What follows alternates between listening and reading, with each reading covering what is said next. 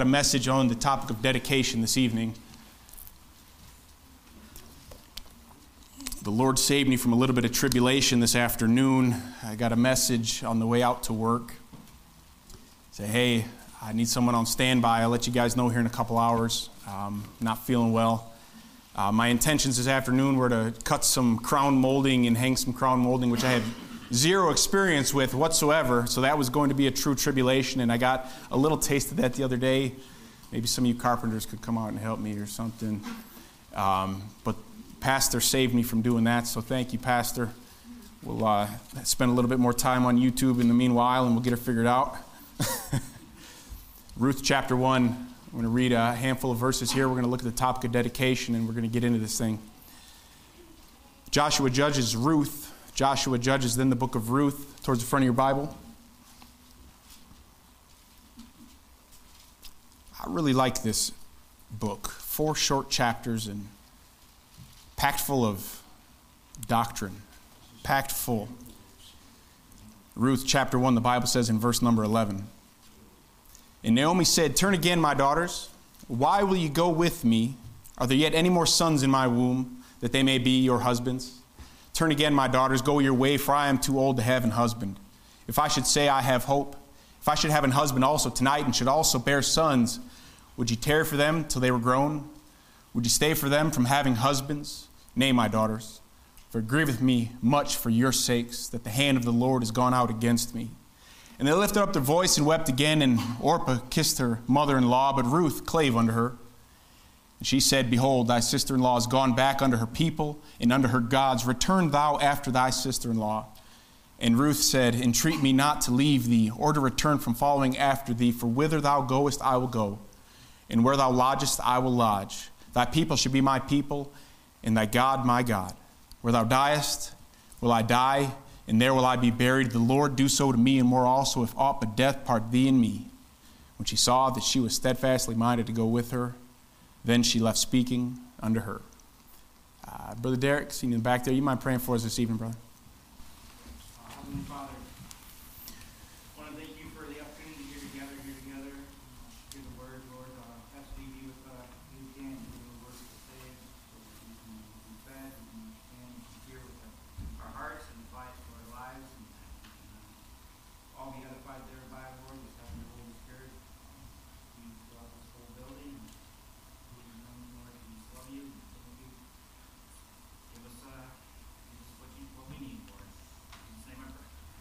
Yes, amen. Thank you. All right, here as we come to the book of Ruth, uh, I, I, I, got this message together in preparation for the topic of dedication. And all throughout our Bibles, we see people who are dedicated. All throughout the Bible Old Testament, New Testament, you name it. All throughout your Bible, you can learn lessons from dedicated folks. And then on the opposite hand of that, you see folks who are traitors of God. But then you dial that thing in a little bit and you look at dedicated people, Christians, the ones we we lean on and we learn from and we know to be true uh, Bible heroes of the faith. And they're over there in the, the Hall of Fame and the Hall of Faith in the book of Hebrews. And you narrow that thing down and you even see those dedicated people struggle. They struggle. So I was reminded as I'm looking at this topic and I'm studying this topic that it's no doubt, it's no, it should be no question in your mind as a Christian that we will struggle. Right? We need to learn from history, folks. And I'm telling you, and I've said this before and I'll say it again, we need to learn from history. And the, the best place and source of history you can learn from is this book. You can learn what to expect, sometimes even when to expect it. And you can get those things from history, and we can learn from this book. And I encourage you to learn from other people. That way, you're not ending up making mistakes that you sure could have passed up a long time ago. Now, when I think of dedication, I admire the man Joshua. But you know what? I really think Ruth shines bright in this category. What I love about Joshua, though, is his willingness to just worship the Lord. You, know, over there when he was just, man, just, just serving Moses, he was just Moses' water boy. He was there in the tabernacle, and God had came down. He'd met with them in the tabernacle, and Moses and Joshua were just praising God. And God had other plans for Moses. He says, All right, I got something else for you to do. But Joshua says, I'm just going to stay here and worship the Lord for just a little bit longer. I think that's dedication when a man doesn't care what's going on, but he sees the importance of his relationship with his father and himself, and he says, Hey, I'm just going to stay here a little bit while, a little while longer and worship the one and show him how much he means to me. Joshua's willingness to worship is unsurpassed. But I love Ruth for this example, or for this uh, particularly. She's got a desire to do right no matter what people think about her. No matter what people think about her, we know that she's not a Jew.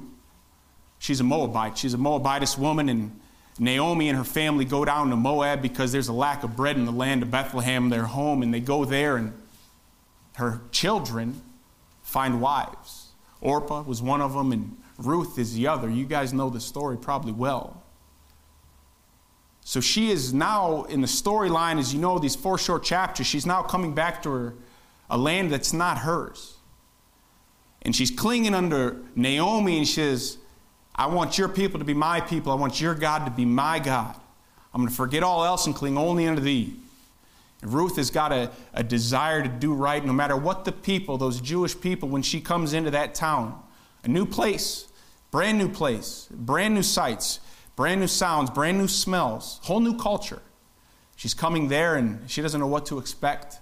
She only has the little bit of knowledge that she knows from Naomi and her family in the short amount of time she spent with them there, maybe 10 years or so it was, according to chapter 1. She doesn't know what the people are going to think about her, but she's got a desire to do right.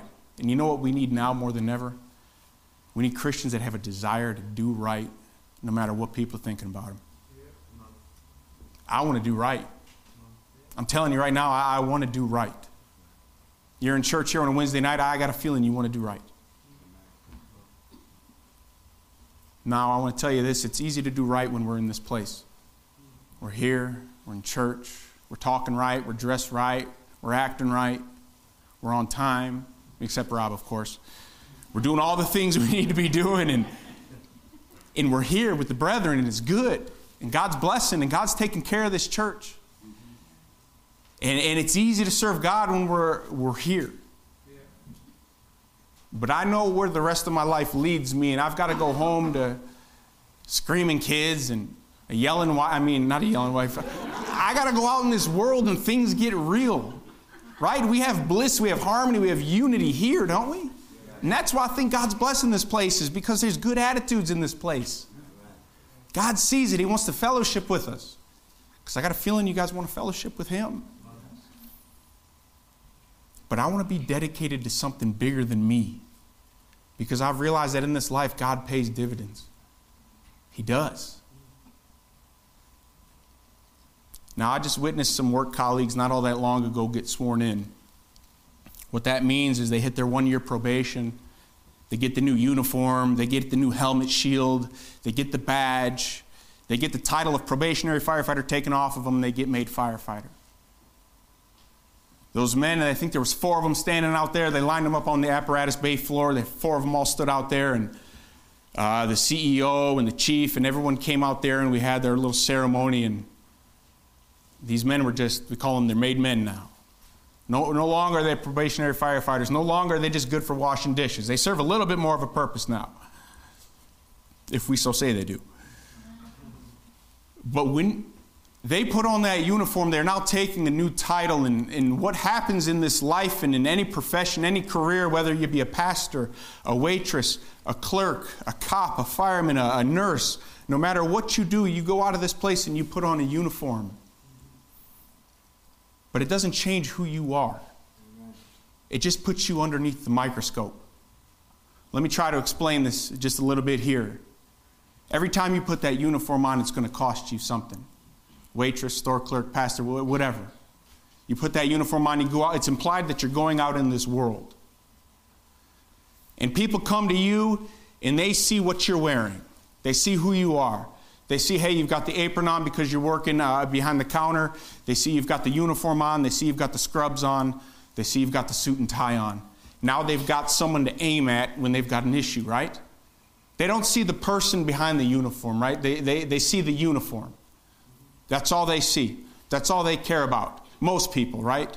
As Christians, we've got a little bit different perspective because we try to see the souls of men like our Savior. Jesus Christ saw the souls of men. Is that not right?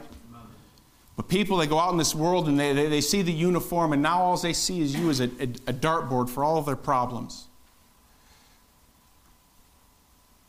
And now, when these colleagues they get sworn in, my work colleagues get sworn in. Give me a minute here. I'm trying to trying to draw this picture here. They get they get made. They've got the new uniform. Now, when something goes wrong, we have somewhere someone that is now more accountable than when they just wore, for lack of better terms, no uniform. They get made, they get put under the microscope now, and now they're not just a mopper and a toilet scrubber, they're now one of us. They've now uh, got more responsibility. They've now got more understanding of what goes on, what we do, where we go. And as Christians, people are going to come looking to you because you wear the uniform. They're going to see some things that are different in you because you know some things that maybe they do not know.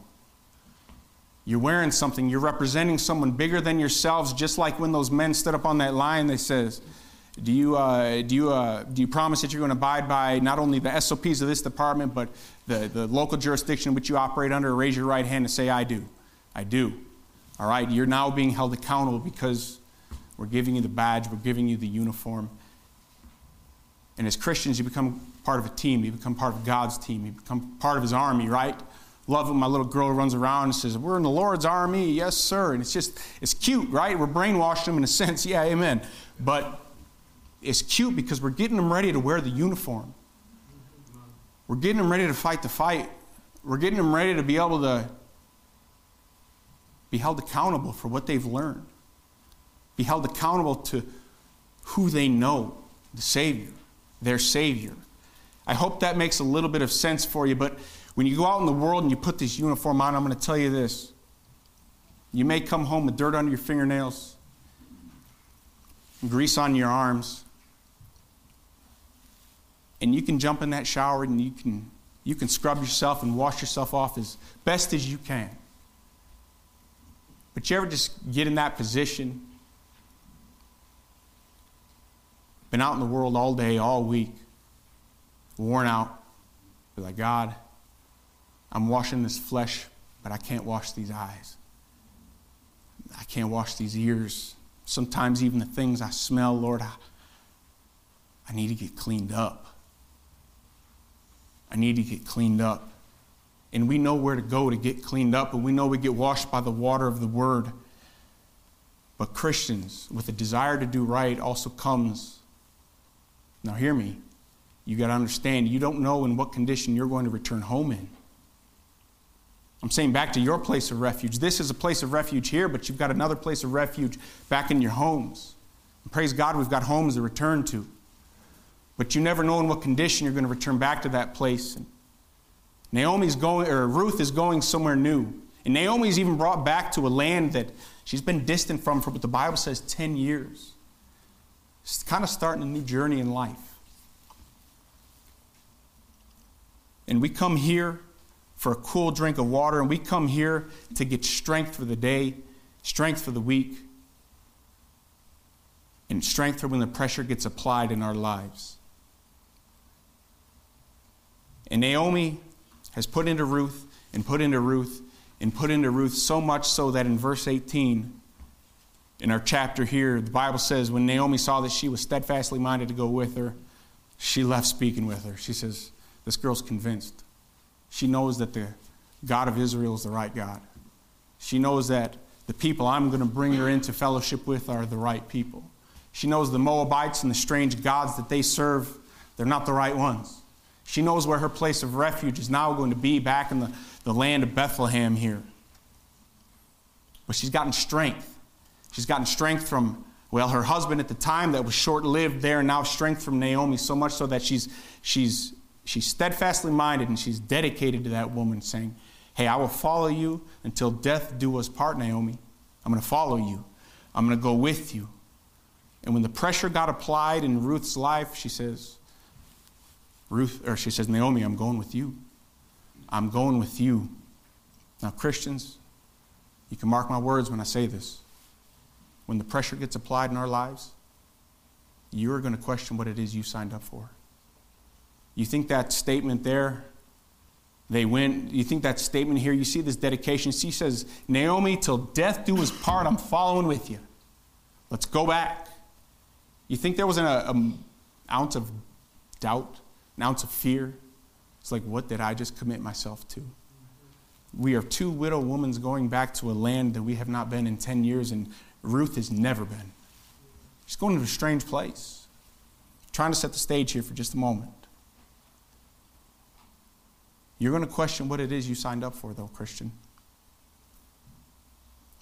And when the pain and the pressure gets applied, when things get not quite what you thought they were going to get, when everything seems to be falling apart in your life like they did in Naomi and Ruth's life, when the pressure gets pushed on you, you're going to question it. I know I have. I know when things get rough or we go through a rough patch, I know what goes through our minds. I know when things in my Christian life, when my relationship with God isn't just what it should be or what it ought to be. I know what I'm talking about. You ever question it when things get rough? You ever question this Christian life? Say, God could have really used you. I think I've already learned this lesson. I'm not sure I need to be taught it again. You may question what it is you signed up for. You might say, What do you know about pain and pressure, young man? I'm telling you what, I know enough for now. Me, I know enough for now. I do. And I'll tell you a little bit about myself here from the scriptures. In Psalm 38, the Bible says, My wounds stink and are corrupt because of my foolishness. My wounds stink and are corrupt because of my foolishness. We just touched the surface of this in youth group uh, the, other, uh, the other day, so uh, youngins, just bear with me for just a minute. I want to develop this thing just a little bit further. You know what my foolishness does? It makes my wounds stink. That's my fault, psalmist says. But here's what I love about the Savior. Psalm 147 says this He healeth the broken in heart and bindeth up their wounds. You know, you can make yourself really stink in the sight of God. You can really make yourself stink in the sight of the brethren. You can really make yourself stink in the sight of your spouse. You name it, you can make yourself stink. You know what those wounds do? They rot. Something called tissue necrosis, and it just it just festers and it grows and it spreads at what seems to be the speed of light. Man, I've seen bed sores so big you can stick your head in it. That's that's that's what wounds do. They spread like cancer. They're toxic. But here's the Savior for you. He healeth the broken in heart and bindeth up their wounds. You ever just bind up a wound? And, you know, with kids, you've got all sorts of distractions you do. You try blowing on them when they're babies and distracting them with this and that and ice packs, and it never seems to help. You know, the only thing that seems to help is when you get that leg or that arm and you, you get it bound up and you get the band aid on the boo boo, and they're, oh, they can finally breathe. You know? God binds up the wounds of the brokenhearted. Yeah, I'm thankful for that. You know, sometimes our wounds are embarrassing. In the line of work I live in, a lot of times we got slip and falls on the, the, the people movers and the escalators and all these things. And now, as kids are screaming and bawling, a lot of times we come to adults, and no doubt they're hurting, but more times than not, it's just embarrassing. Just embarrassing. They may be bleeding out like crazy, and they're just more worried about who's watching, and they're like, like they need to go to the emergency room right away, right? No, I'm just embarrassed. I want to catch my flight. Everything's good. And the next thing you know, they're passing out on you. But thank God. Thank God, but we're not defined by our wounds. But you know who is? Yeah. Yeah, Jesus Christ is defined by our wounds. Turn over with me, if you would, to 1 Peter chapter 2. I'm so thankful that I've got a Savior that would be willing to be defined by his wounds and he looks at me and he says, What sin? What wounds? Don't you know I already bound those up in gauze and band aids? Don't you know I've already put the ointment on them? Don't you know I've already taken care of them? I've iced them, put the heat pack on them, I've iced it and I've raised it and I've elevated it and I put compression on it. He says, What are you talking about? A little scar there, you're good as new, man. You'll be as good as new.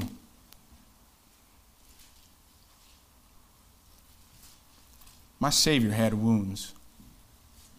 1 Peter chapter 2, the Bible says in verse 19, For this is thankworthy if a man for conscience towards God endure grief, suffering wrongfully. For what glory is it? If when ye are buffeted for your faults, ye shall take it patiently. But if when you do well and suffer for it, you take it patiently, this is acceptable with God. Let's look at that again. But if when ye do well and you suffer for it, maybe trying to give out a witness, right? If you do well and suffer for it and take it patiently, this is acceptable with God. Well, why is that acceptable with God? Well, because we like to fight, right? We don't like to suffer for doing right. We like to fight. I'm telling you what, Christian, we need to learn to fight our pride. God says this is, this is good for you. This is good for you, for this is thankworthy. This is thankworthy. These are good things for you. Let's look at verse 21. For even here too were ye called, because Christ also suffered for us, leaving us an example that ye should follow his steps, who did no sin, neither was guile found in his mouth, who, when he was reviled, reviled not again. When he suffered, he threatened not, but committed himself to him that judgeth righteously who his own self bare our sins in his own body on the tree, that we, being dead to sins, should live unto righteousness, by whose stripes ye were healed. He bare, bare our sins in his body. He says, By his stripes we are healed. That's a man who knew how to take wounds, not expecting anyone, not expecting anyone, not his friends, not his father, not anyone to come down and heal him up and patch him up and to bind up his wounds. He spent his whole life ministering to people. When he had a need, there was no one to come bind up our Savior's wounds. How does this world portray a sinless man? I got thinking about this the other day. I had the most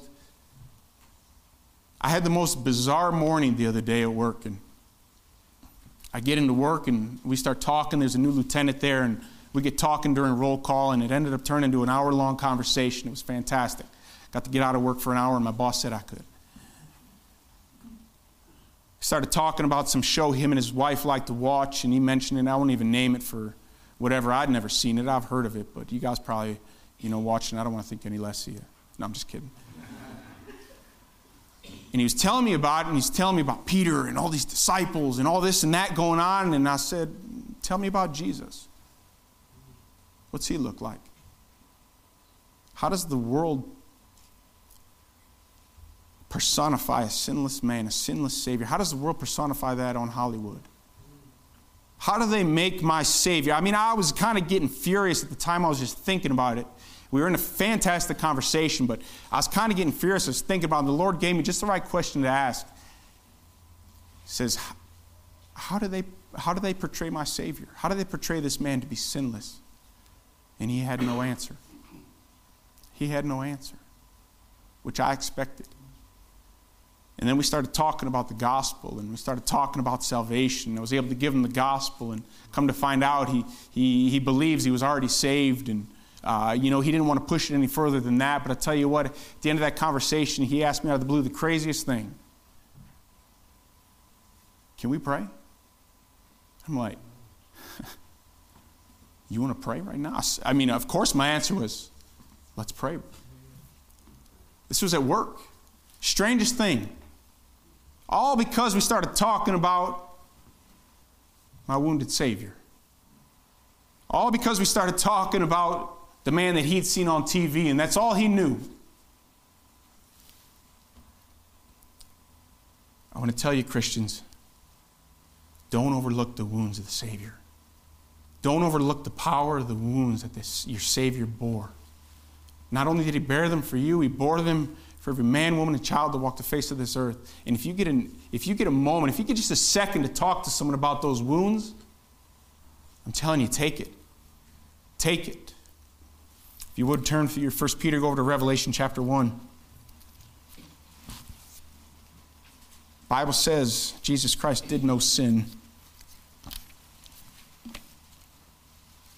We turn over to Revelation chapter 1, and we're going to hit this for just a second, just a Another cross reference to show you that God's own people, God's own people, his own people pierced him. Say that 10 times fast. His own people pierced him. Bible says he came unto his own, and his own received him not. Revelation chapter 1 and verse 7 Behold, he cometh with clouds, and every eye shall see him. And they also which pierced him. and all kindreds of the earth shall wail because of him. Even so, amen. His own people pierced him when they came unto him. And you know what? I was at the I was at the Jubilee last month, and you know what? Everyone had a platform to talk about Israel, Israel, Israel. Everything crazy was going on in Israel right when we got there a month ago. Things were heated. Were they not, brother? Things were heated. And not one second of one message was spent talking about the nation of Israel. The crisis, the war, none of it. You know what they spent time doing? They spent time lifting up our Savior, Jesus Christ. They spent talk about talking about the one who matters, the one which every eye is going to look upon, the one which they pierced, and every eye is going to see him. Instead of talking about the mess going on over there, what about thinking about the ones, all the kindreds of the earth that are going to wail because of him when he comes back at his second coming? Christian, I'm telling you what was so refreshing for me was looking back on that moment and saying, Thank God I just got to get unplugged from the mess of the world for just a few moments and hear about my Savior. I'm going to move on for sake of time, but the victory in our lives comes from the wounds that He bore. They come from the wounds that He bore. They don't come from our wounds. Our, our wounds remind us of where we come from.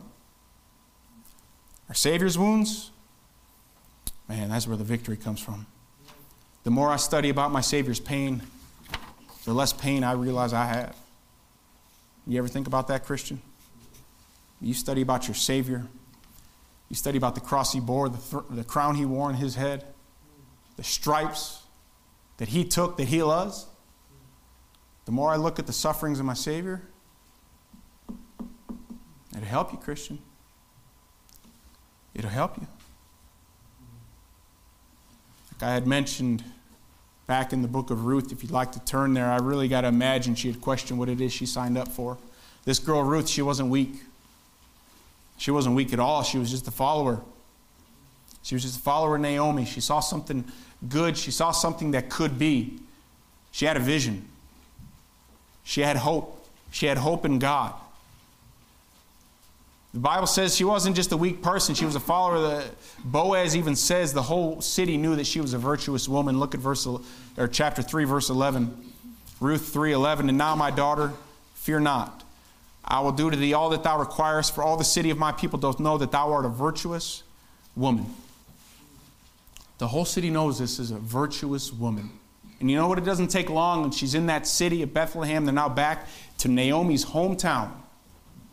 Y'all understand the story.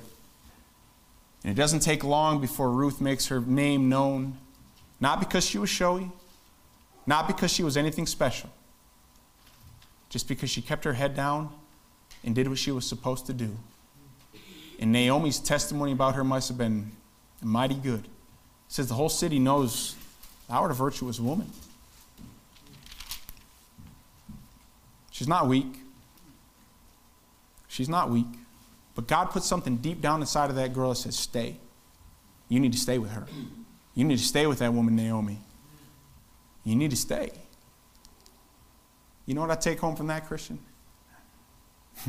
you need to stay. You ever question it? Got every reason just to run back to what you used to do, who you used to run with, what you used to know, the God you used to worship back in Moab. You know, Moab's a type of the world. Bethlehem, I think, is the house of bread. She uprooted from the world and went to where she knew the bread was. Christians, I know what it's like to question it, like we talked about just a few minutes ago. Let's work on our dedication this evening. I want to encourage, encourage you, church, because the day is coming soon when all the promises that you've made, God, all the sacrifices, all the time sacrifices, all the training, all the devotionals, everything you've put into this Christian walk that you don't think's paying dividends yet. I'm telling you what, it's all going to pay off one day soon. And you know what I call that? I call that dedication. That's dedicated to something that you don't know exists outside of what the Holy Spirit of God put inside of your chest because He gave you a book. That's how we know there's a place called heaven because Holy Spirit of God came and entered into your life, and you're by faith trusting that this crazy book is, is real? Huh. I mean, y'all are something special. You're dedicated to what you are. You're dedicated. God's calling you to stay. He's calling you to stay because sometimes when you don't know what's good for you, He does. Sometimes when you can't see the light at the end of the tunnel, He's like, hey, man, I'm going to bind you up and patch you up. Just take care of you. Just sit a while. Take all the time that you need and get healed up, get strengthened. You know, actually, I got a field for you over here. You don't know it yet, but I got a field for you over here to go glean in. Happens to be one of your near kinsmen. Ruth winds up in the place she had never expected in a million years. We're going to look at that here in just a second. You know, I'm no charismatic, but I'm telling you what, it's time we start taking, giving God a little bit of credit and believing in the promises of God. Take advantage of being in the family, church. Ruth did. Let's look at chapter 2, verse 1 and 2. Ruth took advantage of being in the family of God. And Naomi, Ruth chapter 2, verse 1, and Naomi had a kinsman of her husband, a mighty man of wealth, of the family of Elimelech, and his name was Boaz. And Ruth the Moabitess said unto Naomi, let me, know, let me now go to the field and glean ears of corn after him, in whose sight I shall find grace. And she said unto her, Go, my daughter. What's the chances that Naomi happened to have a kinsman back where they were going? She probably didn't know what's been going on with this kinsman for 10 years now they've been gone, the Bible says. Sure enough, they get back to where they are, and Boaz is a well established man, a wealthy man, the Bible says likely the most wealthiest man in all of Bethlehem. He's got a field, and he's got servants, he's got maidens, he's got a full blown operation going on. I don't think Ruth knew this when she was going back. I don't think Naomi knew this when she was going back. What's the chance that the Bible says she just happed upon the field, happed upon the right place at the right time? The only way you're going to happen upon the right place is the right time. I'm telling you what, Christians, is if you stay. You not only stay in fellowship with God, but you stay where God wants you to stay.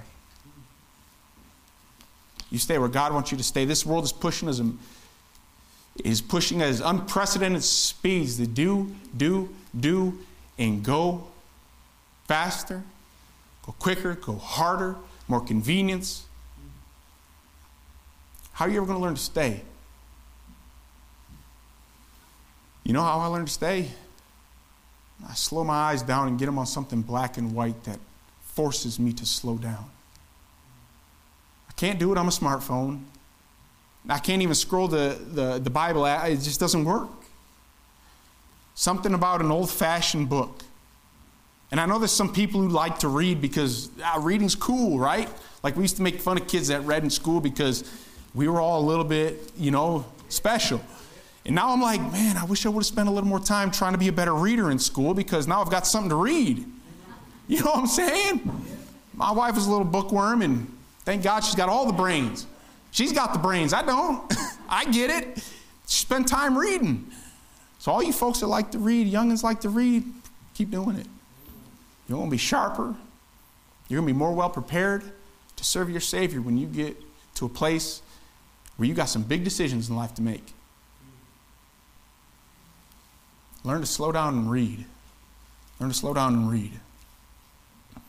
You know what I love about this? Ruth took advantage of being in the family, but she's taking advantage of being in the family of a dedicated one. I'm going to tell you about my dedicated one real quick, and we'll breeze through this. We're almost done. I say that kind of loosely 10, 15 minutes. Our Savior's dedicated. The Bible says over in the book of Hebrews, chapter 13, he says, I'll never leave thee nor forsake thee. You know, you got one who's dedicated to you. I'll never leave thee nor forsake thee. Over in Hebrews chapter 7, he says, Wherefore he is able also to save them to the uttermost that come unto God by him, seeing he ever liveth to make intercession for them. He's able to save them. And he's able to, seeing he ever liveth to make intercession for them. You know what that sounds like to me? It sounds exhausting. There's a God that not only can save us, but he ever lives to make intercession for us. Not just you, but you, you, you, you, you, you, and me. He makes intercession for us. You know, that's a, that's a God that doesn't grow tired. That's a God that doesn't grow weary. That's a God that doesn't have a schedule. You know what I'm learning is just not make a schedule. I, I, I, that's a mistake, but God always seems to have a way of changing my plans. But thank God for it. Sometimes those are the times when, hey, roll call's running an hour and a half because it's only supposed to run 20 minutes. You end up getting to pray with a, a coworker. Thank God my schedule isn't all dictating in my way or the highway. I got a Savior who's dedicated. I want to be a little bit like Him. Just a little bit. I'm telling you what, you invest a little bit of time slowing down and opening up this book. Oh, man. You get to see and you get to read and you get to learn about the one who bore those wounds, by whose stripes you are healed, and you get to learn about the one who makes intercession for you. Where are you going to learn about that in this world? I'm telling you what, we got a God who doesn't grow tired, he doesn't grow weary. I can't even hardly take care of my family, and I'm exhausted. This guy makes intercession for all of us. Over in the book of Hebrews, chapter 7, he says he's an unchange, he's, he is an unchangeable priesthood. God himself is an unchangeable priesthood. Let me explain. He's a prophet, a priest, and a king. Over in the book of Revelation, chapter 1, it defines that thing out a little further. A prophet, a priest, and a king, which is, which was, and which is to come. He's all of those things, and he's everywhere at any given moment. Not only is he a God of the past, a God of the present, but he's a God of the future. Man, I'm so thankful he can take care of everything. I'm so glad we've got an unchangeable priest, priesthood. It's all three of those things wrapped up in one. It just reminds me of the Trinity. He's dedicated. You know who else is dedicated? Our pastor who stands behind this pulpit. Believe it or not, this sounds weird, and this is, this is, this is how God works, and this has nothing to do with any sort of input or advice. God, uh, pastor gave me whatsoever. I woke up this morning, and God told me be ready to preach today. It's like, excuse me? like I'm going to the, I, I, got a lot going on today, and this and that, and like I said, it ended up working out for the better. But I'm telling, you know what I told God? I said, God, I want to hear my pastor preach. That's, that's who I like to hear preach. I want to hear my pastor preach because he feeds me, because he's dedicated his life to this ministry. He's dedicated his life. And not only that, his family's also been dedicated to this ministry because of the vow that he took to God. And thank God for him. Have they helped you? No, they've helped me. I'm telling you, Pastor, Pastor, from all of us, we need you. We need you. You never know who's watching. Maybe some young punk, 19, 20, 21 year old kid I was when I met him. Needed someone to confide in. Needed a man to lead me. I needed someone to fill a void in my life when I had nowhere else to go. I had God, but I didn't have a man to lead me. We need you, Pastor. Mamas, talking about dedication. Your dedication is priceless. Your dedication is priceless. I don't make any humorous jokes or nothing about it. Your dedication is priceless. What you do, unthank, uh, uh, is just, it's just a thankless position.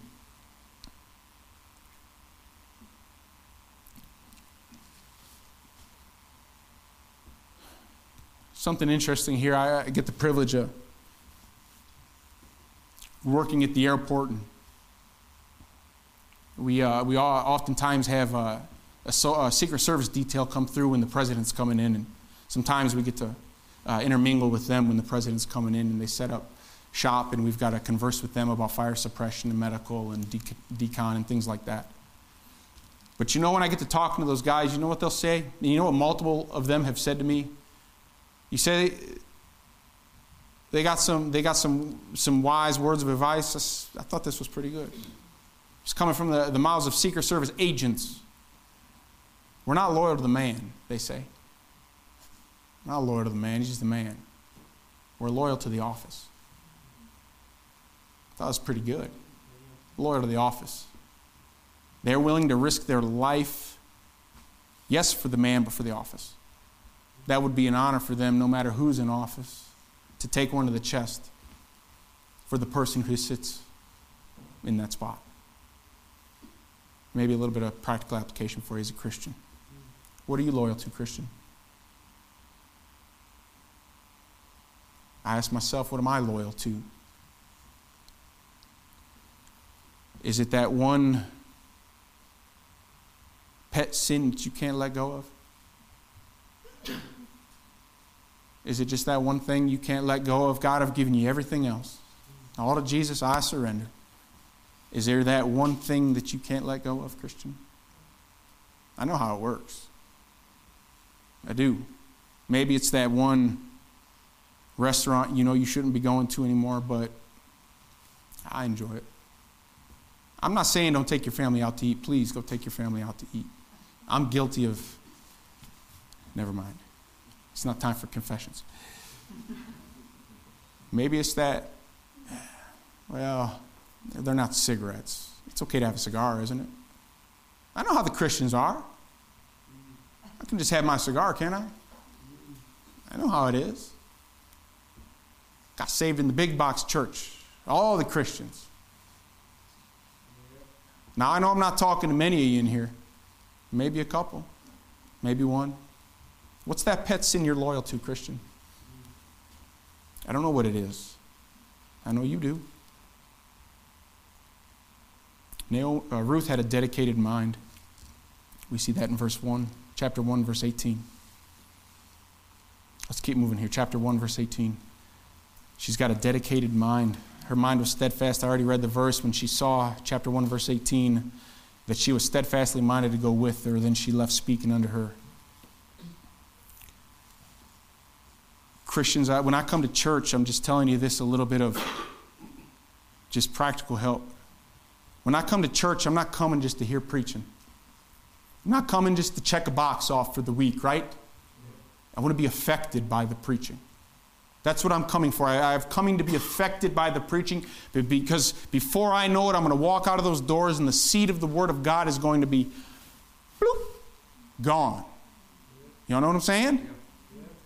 It's like the parable, right? I don't care if the birds come and get it, if the thorns choke it out, or if the sunlight scorches it. I'm telling you before, if you want to do business with God, the time to do business is God when is when God is doing business.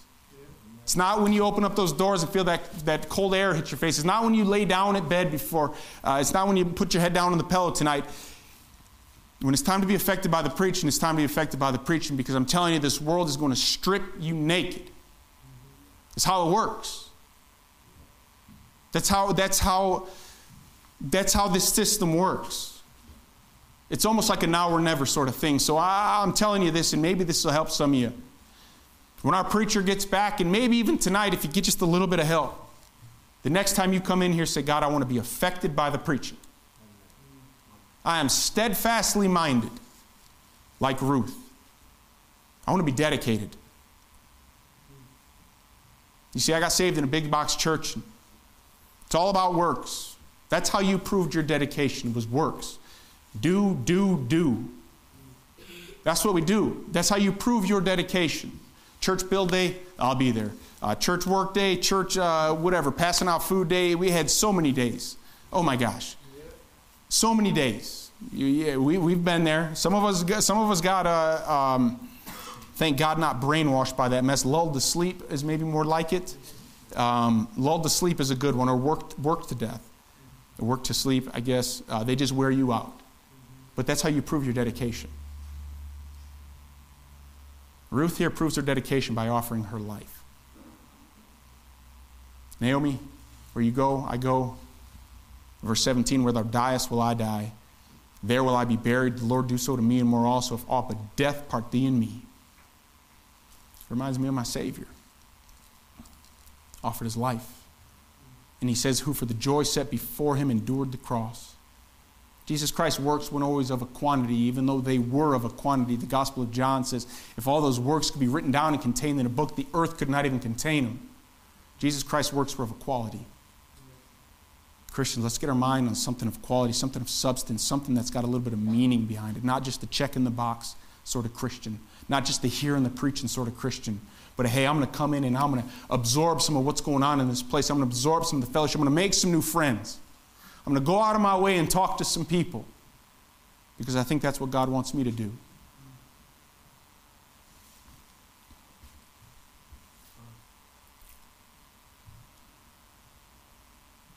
You've come to a safe place, Christians, where you can be affected by the preaching, where you can let your guard down and be affected by the preaching. So, why do we fuss so much? Why do we as human beings fuss so much? In church, at home, kind of the opposite of what we're talking about here tonight, the opposite of dedication. Why do we gripe? Why do we complain? The best reason I can think of is because we're insecure. You know, my girls, when they get insecure, they start. You know what I'm saying? You know what I mean? When something's not going their way, when they're fighting over the TV channel, and yes, forgive me, my kids have watched TV a couple times, okay? when something's not going one way or the other's way, my little angels will sometimes bicker back and forth. Now, my wife didn't know I was watching her, and this was last, uh, well, we were in Florida. But the girls were doing their thing, right? And it was over something really important, right? And my wife just said, Girls, you know, kind of girls. Yeah, I see you looking at me. Just breathe. And you know what? I let one, one of them let out the cutest little holy grunt. Oh. and it wasn't like a rebellious, like, ugh. It was like a trying to breathe sort of thing. Like, ugh. They fight because they're insecure. And I oftentimes think as adults, we're no different than they are. There's things that we're insecure about in this life, and instead of maybe just zipping our mouths and not saying anything, we feel like we've got to voice our opinion and complain. I don't see any of that in Ruth's life.